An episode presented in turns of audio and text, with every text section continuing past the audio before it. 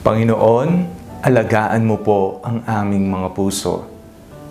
Ako po si Father Fiel Pareha at ito po ang ating segment, ang Daily Devotion, na kung saan tayo po ay magdarasal, magbabasa at magninilay kasama ng salita ng Diyos sa buong taon. Manalangin tayo. Sa ngalan ng Ama, ng Anak at ng Espiritu Santo. Amen. Halina, banal na Espiritu, liwanagan mo ang aming puso at isip nang maunawaan at maisabuhay namin ang iyong salita. Amen.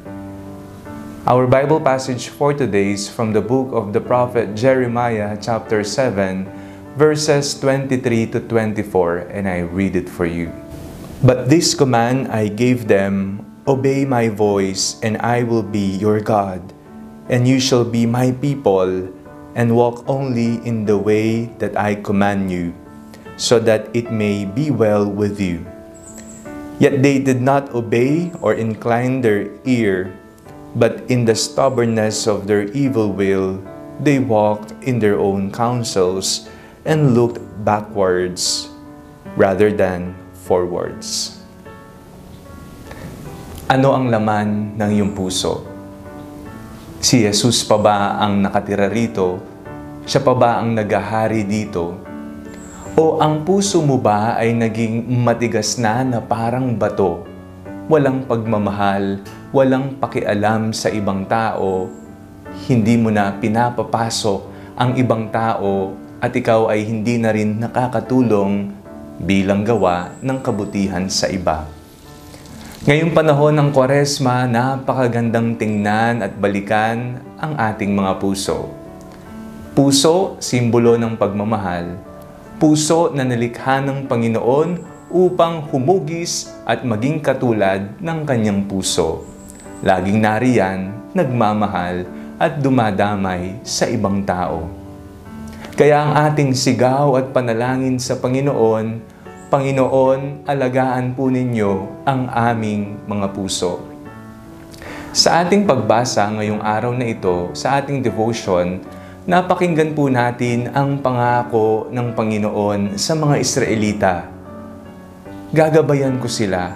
Ako ang kanilang Panginoon at sila ang magiging aking pinili at pinakamamahal na bayan. Ang kailangan lang nilang gawin, makinig sila sa aking kautusan.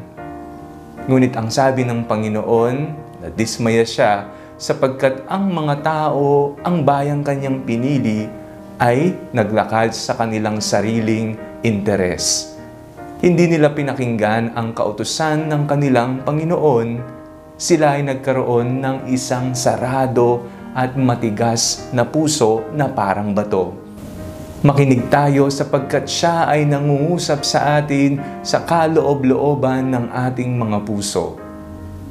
Maraming mga tinig na nariyan, iba't ibang nagpapanggap na Panginoon, ngunit tayo ay malilito, maliligaw ng landas.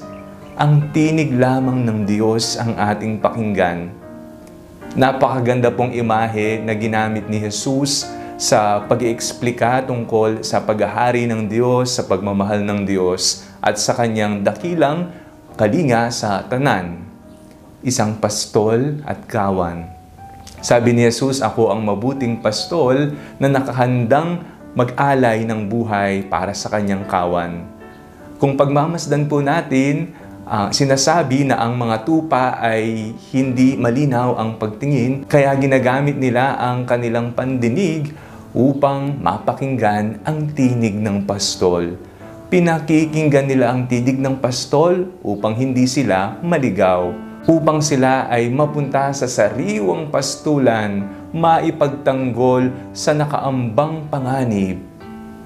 Pakinggan natin ng Diyos, nangungusap siya sa ating mga puso at ating ipagdasal, Panginoon, alagaan mo ang aming puso. Manalangin tayo.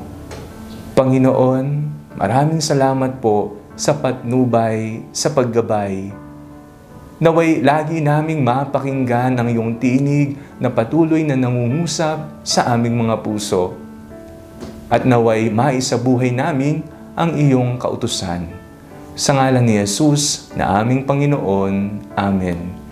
Sa ngalan ng Ama, ng Anak at ng Espiritu Santo. Amen. Huwag niyo pong kalilimutang i-like, mag-comment po kayo at i-share po ninyo ang video ito sa inyong mga pamilya at kaibigan. God bless you po.